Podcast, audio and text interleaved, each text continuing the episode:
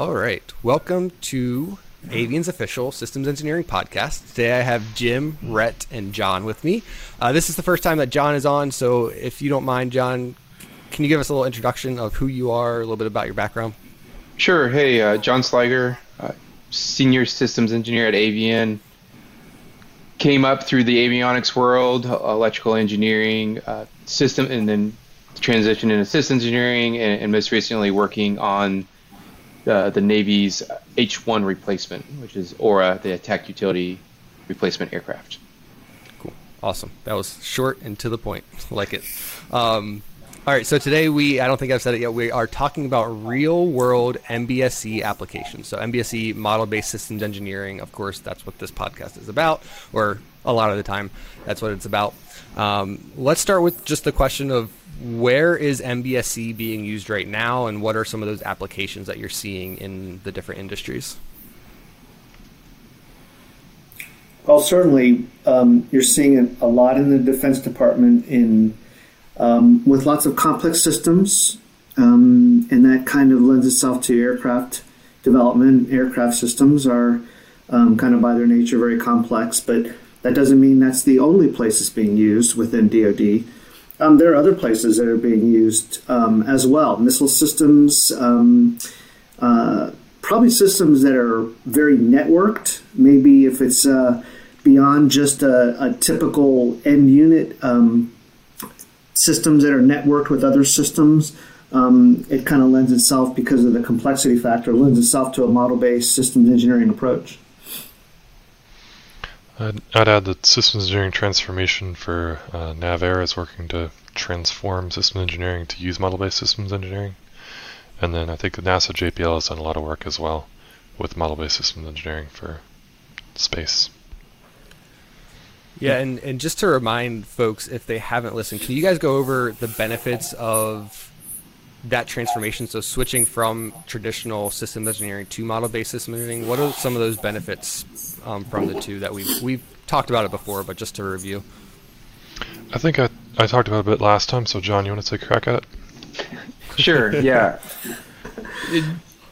so so from the perspective of a defense acquisition, there's a lot of paper-based specification, paper-based documents.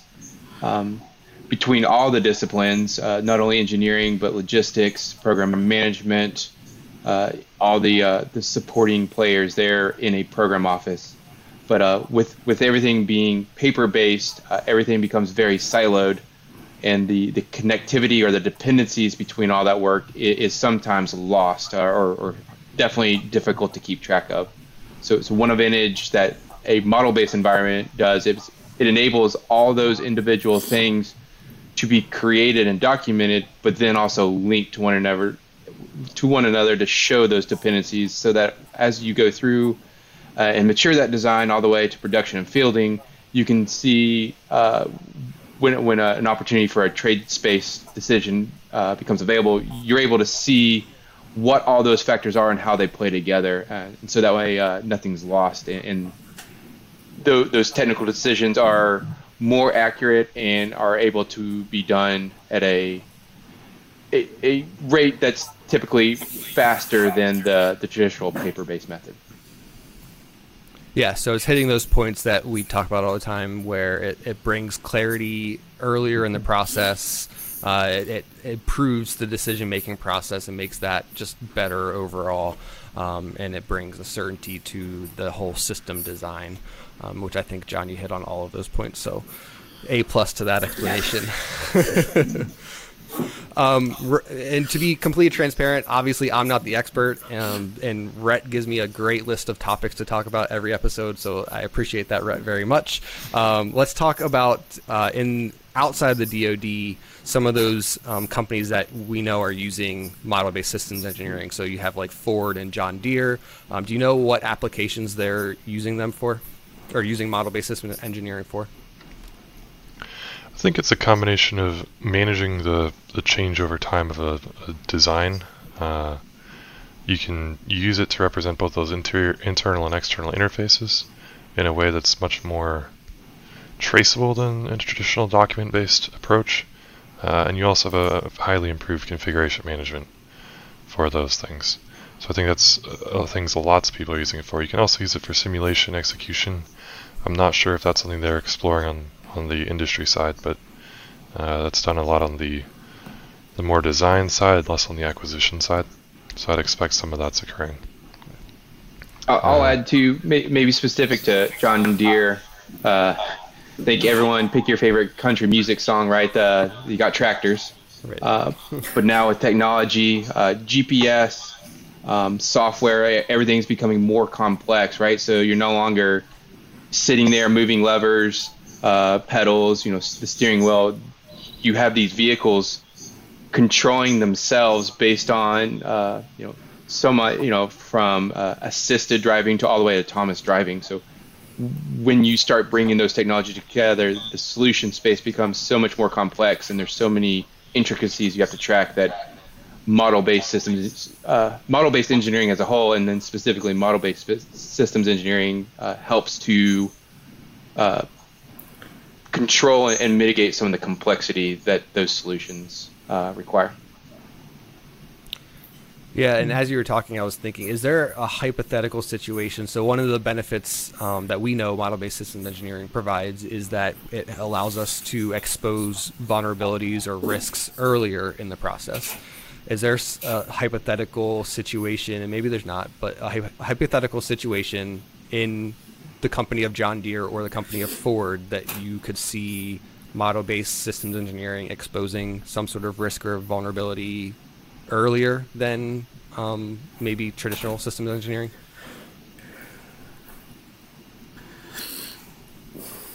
Hmm. I mean, I, I, think it. I think. I think what it allows is it allows when you when you have these complex systems and you start doing things like uh, you know John mentioned uh, talking about farming. When we talk about farming systems, tractors and GPS systems, um, perhaps a sensor suite that talks about um, how crops are developing and when the optimum time to harvest and that kind of stuff. Um, certainly, when you start bringing in a lot of those big systems, there's potentially a lot of unknowns um, when you try to implement something like that. And the risks can be um, uh, quite costly if you do something um, wrong in a big system like that. So um, this affords the opportunity to to bring that. You know, we talked about it before. Bring the knowledge um, uh, sooner, so you can make good decisions. So you have the knowledge to understand what the risks are. So.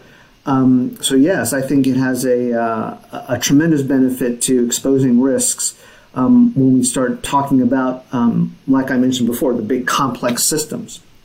Right and I'll add too. Uh, Rhett mentioned model, you know, the simulation side of the modeling, looking at things like failure rates, uh, uh, reliability, something you may, you know, I guess traditionally or before you may not have gotten until you've done hours and hours of testing, right, of something that's already produced.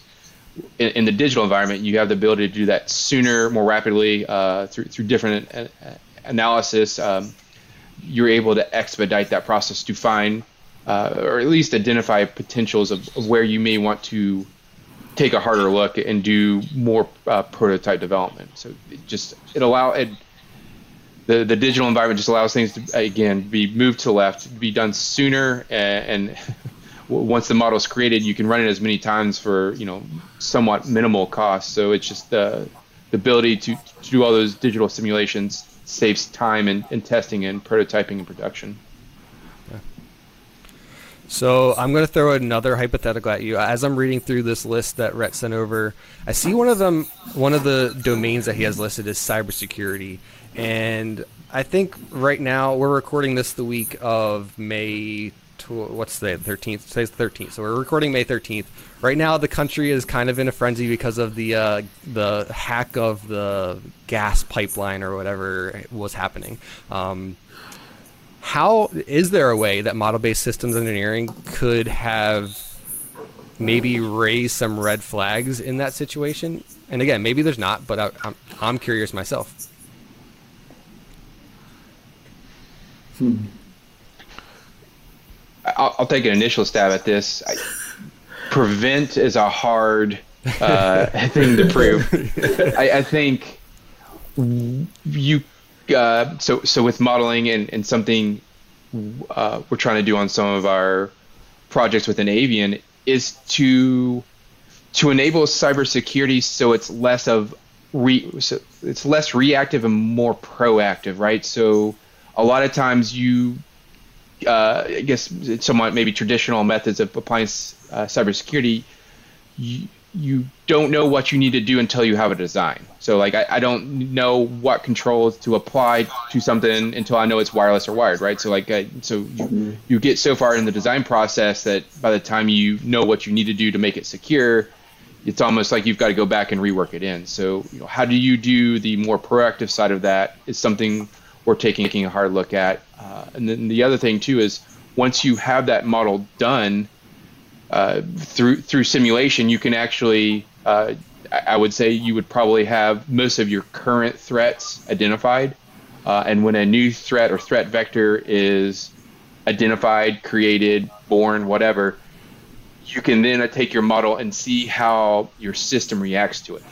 Uh, so, so maybe maybe not prevent, but uh, maybe more of a risk assessment to those new new up and coming threats as they as they become known.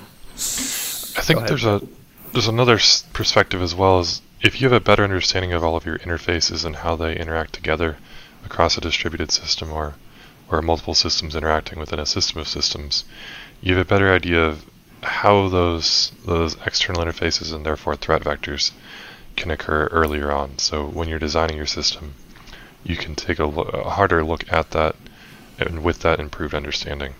So it's a little bit harder to directly quantify, but being able to visualize that earlier on the design process can give you some some more design trade space. So my next question, kind of, eh, I'm glad you guys um, hit on the simulation part because that's what I was hoping you would hit on. Um, but what I'm thinking is, so we say Colonial Pipeline has this model already set up. They now know because it, it's happened, it's real. They know what the hackers did. Can they throw the scenario of what the hackers did into their model to figure out a way to counteract what they did, or is that not potentially something? Okay. Uh, I guess that, that, depends on how, how good their model was to start with. Uh, yeah. But yeah, I think that's what I was uh, trying to allude to with my statement. It's um, now that you now that if you one if you're able to detect it, I think that is something that may be missing in at least previous cyber, uh, you know, security uh, techniques is knowing that you've been attacked, right? Knowing that the threat has tried to enter, and knowing whether you've prevented it or you've been uh, your your security's been defeated. I, th- I think that's a, a big step uh, that would need to be in place. But then the other thing is, if you if you do know what the threat was and how it was entered, uh, you can then model that threat and then uh, assumingly they, they made some kind of patch or fix right to prevent it right you could then test against it and probably extrapolate mm-hmm. some some of the variables on that threat vector to ensure that other other threats other vectors like that are also uh, can also be prevented or mitigated yeah oh. engineers love to um, replicate when stuff breaks if you will they love to replicate why it broke Right. Um, so any, any tool, anything they can use to to figure out um, how it broke is is a plus to the to the engineering community. So. I'll add one more thing from a slightly different perspective. One of the powers of model-based systems engineering is that you have all this connected in a network or a graph and and representations behind each thing. So you can understand if one thing falls down, what other things does it connect to? What other things mm. does it potentially impact? And in a document based centric world, you can't do that. So you may not necessarily know how it will fail, or that might require additional analysis, but you can certainly reach out and touch all the things that, if you pull one block down, what else mm-hmm. will be impacted. Great point. So that's another, another, like mm-hmm. another power of, of MBSE, and like I said, knowing exactly how that'll fail depends on the quality of your model and the way you implement it and a couple other things, but it gives you that starting point regardless. So let's talk about that was we talked a lot about other industries, and we touched on DoD a little bit at the beginning. I know Jim brought it up already, but what, um, where do we know that the DoD is using um, model-based systems engineering, or are there places that we are certain model-based systems engineering would be advantageous to a government customer, without obviously going into too much specifics? well, probably the the um, the number, probably the, the, the first place it's going to be implemented are going to be in any kind of a new system.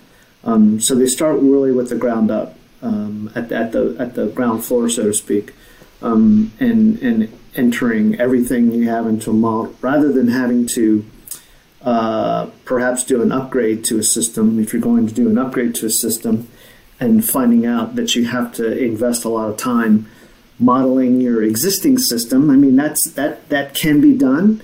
It's certainly, but but there's a there is a uh, a cost and time investment in that, and they, and the uh, programs will have to understand what the return of that investment is going to be. So certainly, programs that are going to be starting at the ground floor. Mm-hmm. Yeah, absolutely. I, I could see that. Do you do do you any of you know if the um, F thirty five program started with MBSE, or is it was it traditional systems engineering? Um, I believe, since it's uh, um, without being anything specific about it, I suspect that yeah. it's probably uh, a paper-based, uh, traditional document-based.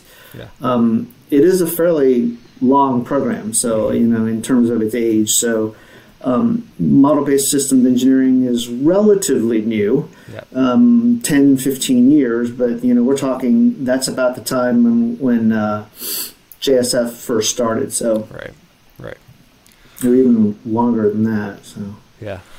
Um, so let's. I, I think now is a good time just to dive in on the avian side of MBSE. What are we doing? What type of applications are we applying MBSE to? Again, without being too specific, um, but how are we using it as a company and providing that support to our customers? So I could see.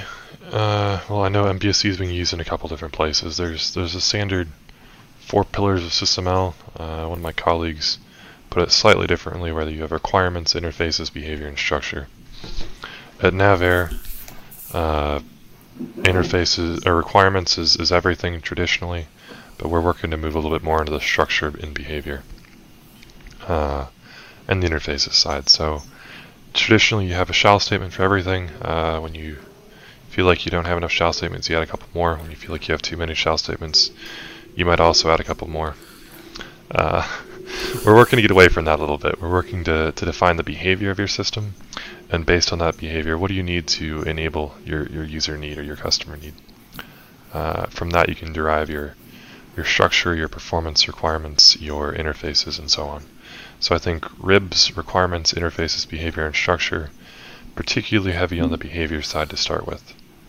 Uh, I think that's the the main model or the core of a model, there's a lot of interacting or external pieces that kind of cut across that model. So you have things like cybersecurity, which we spent a lot of time talking about earlier. You have safety, you have um, cost, you have human factors. So a lot of those are cross-cutting disciplines or domains will be interacting heavily with large portions of your model. They're not necessarily deriving the core of your model, but maybe they're uh, adding some additional constraints, especially on the safety and the cyber side, whereas cost is kind of tracking your your progress and, and uh, the anticipated cost of different parts of your your development process. So I think those are some of the, the major areas. You've got things like SWaP, size, weight, and power. Uh, and, and there's more with each engineering discipline, and some of them will use more and less simulation. Really depends on how you're how you're using it on the acquisition or development side. I think Rhett mentioned something earlier when we talked about system engineering transformation. Um, the, uh, the the NavAir, um, one of one of our primary customers, has been implementing uh, um, model-based system engineering through a, a system engineering transformation initiative. Um, it's more than just um, deploying modelers into programs to do that. Um, Avian has done that. We have modelers um, and we have uh, system engineers that are deployed uh, within programs at NavAir doing that. Um, but there's also another piece that is the uh, the implementation of the discipline of model-based systems engineering and model-based engineering. Um, we've been involved uh, with that system engineering transformation team in a number of areas, coming up with um, training culture changes, um, uh, methods and processes, because there is, it's not just about uh, sticking a, a, modeler, if you will, into a program and doing something. There's a, it, it requires, um, uh, it requires a disciplined approach to um, systems engineering utilizing models. Um, it's not. It, it's it's more because modeling um, requires more uh, information and more work uh, than a traditional um, document-based system, but you get so much more from it. Um, so so that's the that's the the things that Avian's been involved in is that is being involved also in that systems engineering transformation um, initiative that NavAir has has been working on for the past couple years. Yeah, I think that's a really good point. Actually, is that your your program office, your company may decide to say, "Hey, let's go down this road of MBSE." It's not just a light switch where you flip it on and now all of a sudden you're doing MBSE. There's a process mm-hmm. that has to be um, done, and, and, you have to make sure that you're doing it the correct way, um, which. Uh, I'm comfortable saying Avian is really good at doing that type of work. So, right, it, it looked like you were about to say something. So go ahead. Yeah, I think Jim was touching on the. I spoke earlier about how you the different parts of model requirements interfaces and so on, but Jim was talking a bit about how you how you get there, and so I think I want to expound on that a little bit. Yeah. There's there's process. Process is extremely important, and it's not part of the the power of SysML when you use it to model a process is you you go beyond just the what. You start to understand the how and the who and the why and the the with what essentially. So uh, back to the IDEF zero days, you have a control, you have an input and output, and a mechanism for your function. Uh, SysML activity modeling or process modeling is much the same, even if you use between a system or a process. So on the process side, you're looking at who's doing it. You're looking at what they need to begin their work, what they need to complete their work, and what that transform is from the input to the output. So process is very important. That gives you understanding of where you're starting from, where you're ending, and with that you can begin to build out your schema. Schema is another extremely important piece, and this is probably one that a lot of people make mistakes with. The schema is the representation of your system model. It's the elements in a specific order with specific relationships with specific connections that show you the, the skeleton or the, the generic representation of your system. And a lot of people will just start modeling. They'll just start throwing stuff together and expect it to be useful. We've talked a lot about the traceability, verification, the ability to to draw conclusions from your data. In order to do that, you have to have a structure. You have to have a schema that is consistent. You have to be able to know that I have a use case that's connected to this activity, and from this activity is connected to this exchange or this, this pin type, and you have to be consistent with that to draw those conclusions. So it's not enough to just throw all the information in a model, it has to be well formed. Then there's things like style guides, uh, validation suites, metric suites, and so on. There's all that supporting information that helps someone do it consistently. Consistency is so, so important. But you take anyone new, they come onto the program, they're helping you out uh, building this, they have to be able to do it the same way you are to be able to draw those conclusions.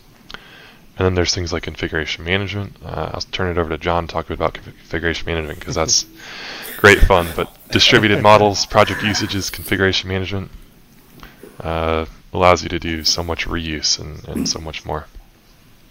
It, honestly, and I can I can talk to configuration management, but that's probably enough content for its own episode. So uh, definitely, I, I think they configuring configuration management is a huge. I mean, you talk about the, its integration with then your your system engineering baselines and the content itself. That's it's that's at least one, if not maybe multiple, just episodes in itself. So uh, I'll, I'll leave it there for the sake of time.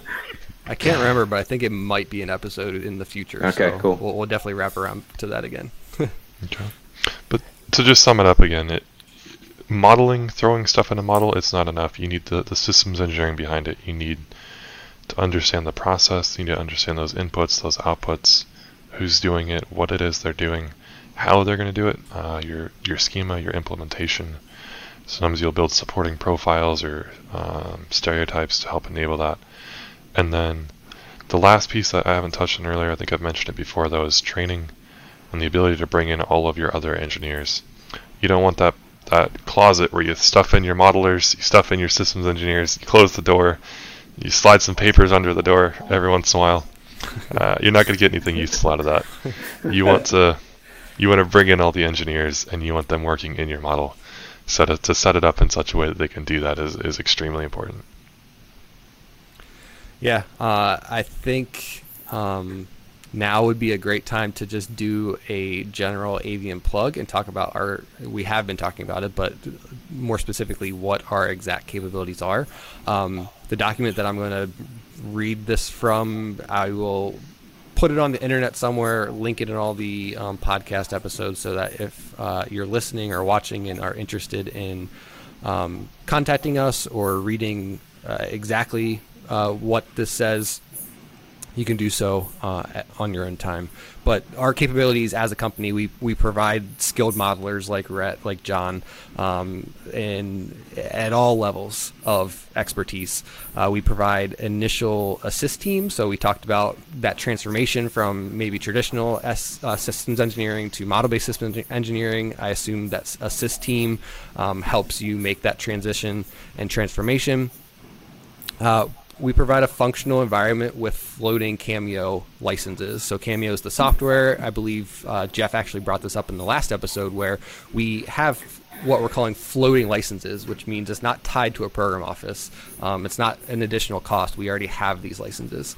Uh, and then the ability to produce modelers, like from the last episode, Lindsay, who's going through the training program right now. Um, and on the other side of that program, she will be a uh, modeler. So um, again, I'll link that document that I read that from. There's a lot more text on there that has some really great value. Um, but I just wanted to plug Avian for a quick minute. Um, are there any last minute thoughts that you guys have on this subject? Two more. Uh, let me Go ahead, Jim. go ahead. Okay, just just one thing because you mentioned something about um, Avian's capabilities, and I just Yep. kind of wanted to, I just kind of wanted to highlight that um, you know two people on this podcast, Rhett and John, are, are are I think more than just modelers. I think they have a, a, uh, uh very deep understanding of the system engineering process. Yeah. Um, uh, what makes them also um, very unique is they have a deep understanding of the model-based system engineering um, and can bring that expertise to programs um, that need to implement model-based system engineering. So they're able to understand um, how we develop complex weapon systems in, the- in the Department of Defense, um, how we need to do system engineering for complex systems and those kinds of things. Um, and then how to find and how to um, recognize what kind of needs um, that the program um, would need for, for additional, maybe true modelers or system engineers and things like that. So, Yeah, that's a great point, and I really need to delete the word modeler from my vocabulary. um, but I was reading it off of a, a page I have on the screen. Um, so, model-based systems engineer is the right term, and what uh, I should use in the future. Any other last thoughts? Yeah, two quick things. I I think another area where Avian excels is the ability to bring in all those other disciplines into model-based system engineering. It's more than just your requirements and your interfaces. It's it's all of those other things, like I mentioned earlier, safety and cost and cyber and so on. Bringing all of those in, establishing approaches for them, and enabling it for the the, the non-systems engineers, the mon, non-model savvy, essentially. The other thing I want to talk about is just a couple of places where I think model-based system engineering would be especially useful uh, in the future. We haven't seen it as much so far, so I'd say any complex system. Uh, how do you define a complex system? well, if it's costing way much, way more money than you expected it would, and way more time, then it's probably a good start. Uh, I think medical industry is probably a good example. Some of the more complex IT systems, autonomous cars would be another good uh, area. Ships, like cruise ships and things like that. So I think any of those large complex systems where you're seeing some of those cost and schedule overruns would be a good start. Yeah, I'm glad you said autonomous cars because as you were saying that, I was thinking, ooh, should we like give Elon Musk a call and see if we can move out to Texas and, and support Starbase or whatever he's calling it? Sure. Anything uh, from you, John? maybe maybe a different twist on one of the questions you asked before, but you asked who who or who we're working with.